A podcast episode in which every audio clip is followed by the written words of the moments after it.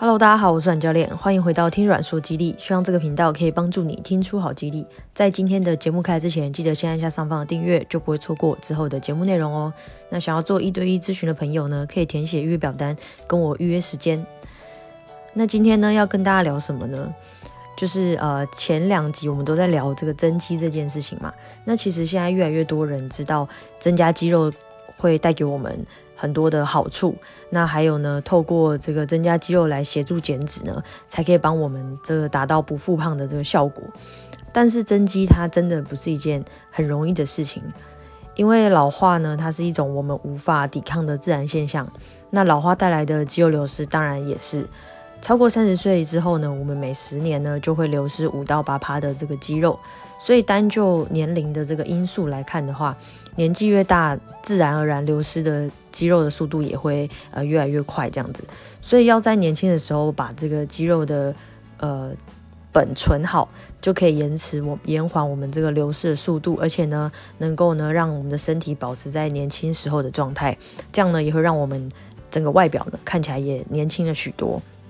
这个也是为什么呢，长肌肉可以帮助我们的身体到达达到这个逆龄的效果。那我们都知道长肌肉是需要补充一定量的这个蛋白质，还有呢必须得要做一些这个重量训练、阻力训练的运动来刺激肌肉的增长。但是很奇怪的一件事是呃，并不是每个人在补充足够的蛋白质，然后做这个足够的肌力训练的情况下呢，都能够长出这个肌肉来。为什么会有这样的差异呢？今天呢，就是要来帮大家解答一下这个中间呢，可能有一些呃你没有注意到的事情。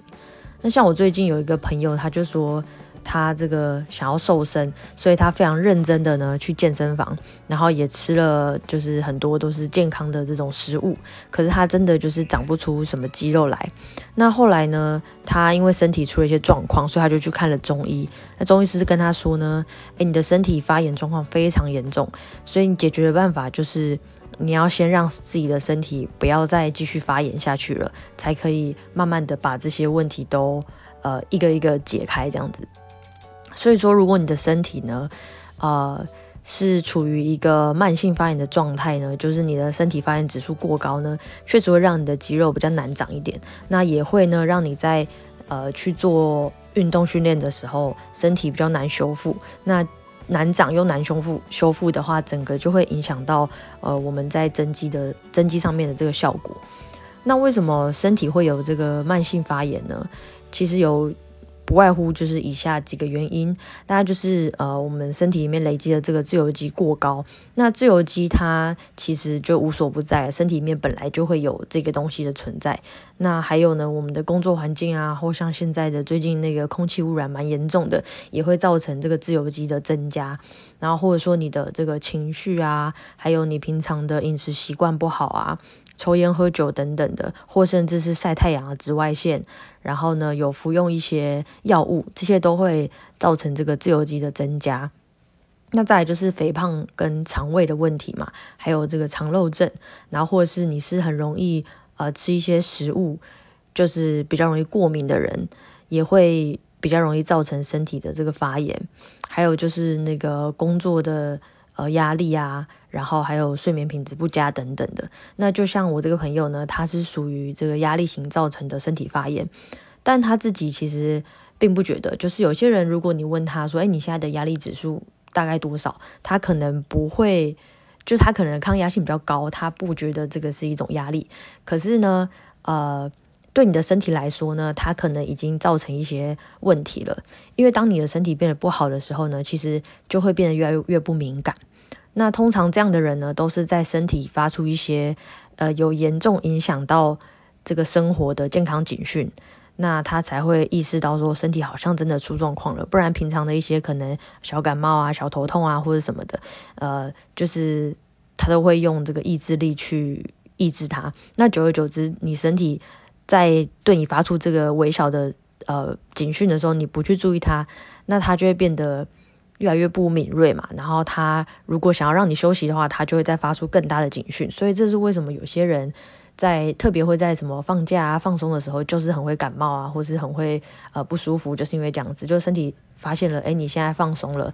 你不会再用脑袋去抑制它给你这个感受的时候呢，你就会特别的感觉到不舒服。那另外在运动过后呢，身体其实也会产生大量的这个自由基，如果这些自由基呢没有被排除，它超过我们人体可以正常防御的这个范围，一直一直累积在你的身体里面的话呢，它就会变成呃一种慢性发炎，那还会呢加速你身体的老化的这个程度。所以以上的这些种种原因呢，就有可能呢让你在吃了足够的蛋白质，也做了这个足够的肌力训练之后呢，却长不出肌肉来。不过呢不用担心，其实这件事情呢它是有方法可以解的，就是呢我们只要想办法呢降低我们身体的发炎指数就好啦。那要怎么降低身体的发炎指数呢？可以从增加我们身体的抗氧化能力开始，就让让你的细胞的防御力提升，你就可以帮助你的细胞对抗自由基啦。那因为人体需要的这个营养素有超级多种，所以呢均衡饮食对于这个增加抗氧化能力来说呢是非常重要的。那我们可以从食物当中呢摄取很多这个可以帮助我们提高抗氧化能力的一些营养素，像是维生素 A、C、E 这一类的，我们就可以从这个胡萝卜啊、花椰菜，然后或者是这个水果当中的苹果啊、芭乐啊，然后还有一些可能像是绿色蔬菜，就是什么芦笋啊、菠菜等等的，这些都是非常好的这种抗氧化食物。还有你平常可以摄取一些橄榄油啊，或者说可以降低我们身体发炎的这个深海鱼类的这些食物，然后来摄取鱼油等等的。那如果你是挑食的朋友，或者说你平常呢真的是很难摄取到大量的这个蔬菜水果，或是那种讲求这个高效的人士，还有呢不想花太多钱在饮食上，但是呢又想要把自己身体顾好了这个小知足呢，你有另外的选择，就是你可以选择这个营养补充品来补充你不足的营养素。那营养补充品它其实是呃食品的一种，那它萃取了我们需要的这些营养素的成分，然后让我们可以方便的呢去做补充。那事实上呢，我自己是觉得呃因为我个人使用这个营养补充品的习惯大概有六七年了，所以我自己是觉得比起就是你要呃透过吃到一定量的这个蔬菜水果来让身体有足够的营养，那选择适合的适合自己的营养补充品反而对我来说是比较省钱的方式啦。因为有研究有指出说，现在的食物当中含有的这个微量的营养素成分呢，已经是比过去呢少非常非常多的，大概就是少二十到三十或甚至 百分之四十。那虽然现在农业技术就是非常的发达，可是呢并不代表说我们现在吃的食物量呢跟以前吃的食物量一样多的情况下，我们是不是能够摄取到相同的这个营养素。所以呢如果你是在意身体健康的话呢，我觉得营养补充品它会是一个非常好的这个选择。那营养补充品呢，它其实有分这个单方跟复方的，像我们常常听到的这个 B 群啊、鱼油啊、叶酸、类胡萝卜素这一类的，它只针对某一种营养素去做补充的，那它就是单方的。因为我们的人体呢不可能只需要某一种这个营养素，所以呢如果你不想要吃那么多呃单方综合起来的这个瓶瓶罐罐的话呢，你就可以选择这个复合式的，像是最近很红的这个理科太太和募资平台合作的太空人胶囊呢，也是主打复合式的。他说一瓶可以抵抵你吃这个十二瓶嘛，但其实他们并不是市面上第一个这样子做产品的这个呃商家嘛。其实市面上有很多我们可能不知道，或者说我们没有去了解的一些其他商品，就是也都是属于这种复合式的营养补充品。那像我在吃的这一种呢，就是呃复合式的。所以当这个太空人胶囊的这个募资讯息出来之后呢，我其实蛮好奇呢它里面的成分呃跟我吃的这个复合式的成分有有什么差别，所以呢我就有把这个成分表拿出来比对了一下。哦、那我就发现这个太空人胶囊里面的这个营养素呢呃跟我自己在吃的比起来的、啊、算是少非常多的。那虽然这个呃，他们这个是在规定国人营养素摄取的这个范围内，不过我觉得对我来说呢，我需要的营养素就是可能需要更多，所以我就觉得那个胶囊对我来说可能太少了。就是以维生素 B 一 来举例好了，他们的这个太空人胶囊它每一份有两颗，那含有 零点五五毫克，那我平常使用的呢是光是这个一份呢它就已经含有呃 三点七五毫克了。那我每天要吃到就是这个它规定是两份嘛，所以我就单就补充维生素 B 一 这个部分来看的话，我一天呢就是呃在使用的就可以摄取到 七点五毫克，那相当于是这个太空人胶囊的十三倍多。意思就是说，如果呢我想要换成吃这个太空人胶囊的这个来补充的话，我可能就要吃到六颗，那这样算起来的话，价格其实也是蛮不便宜的。好，所以呃呃，当然有人也是有质疑它这个营养素成分的这个问题。那我看到这个理科太太的回复是说呢，他们是针对这个高效的工作有帮助的成分，它是有加到就是最满的这样子。可是我觉得呃，就我仔细看了一下啦，就是呃，对于上班族啊，或是这个高效的一些自由工作者啊，或是你要接案的啊之类的，就是我们其实非常需要的是补充维生素 A、维生素 C， 然后钙跟镁。那这些的这个成分呢，在这个太空人胶囊里面呢，我是没有看到的啦。那因为维生素 A 是非常重要的一个能够帮助我们细胞抗氧化的营养素，那它可以维持我们的免疫系统正常运作，然后呢，还有保护眼睛的这个功能，因为我们现在都那个 三 C 中毒嘛，所以呢，它是可以预防我们干眼症啊，或是夜盲症，它是一个现代人其实非常需要的这个营养素。那钙跟镁呢，呃，对于可能你在做高效工作的时候，或是可能呃你需要这个情绪稳定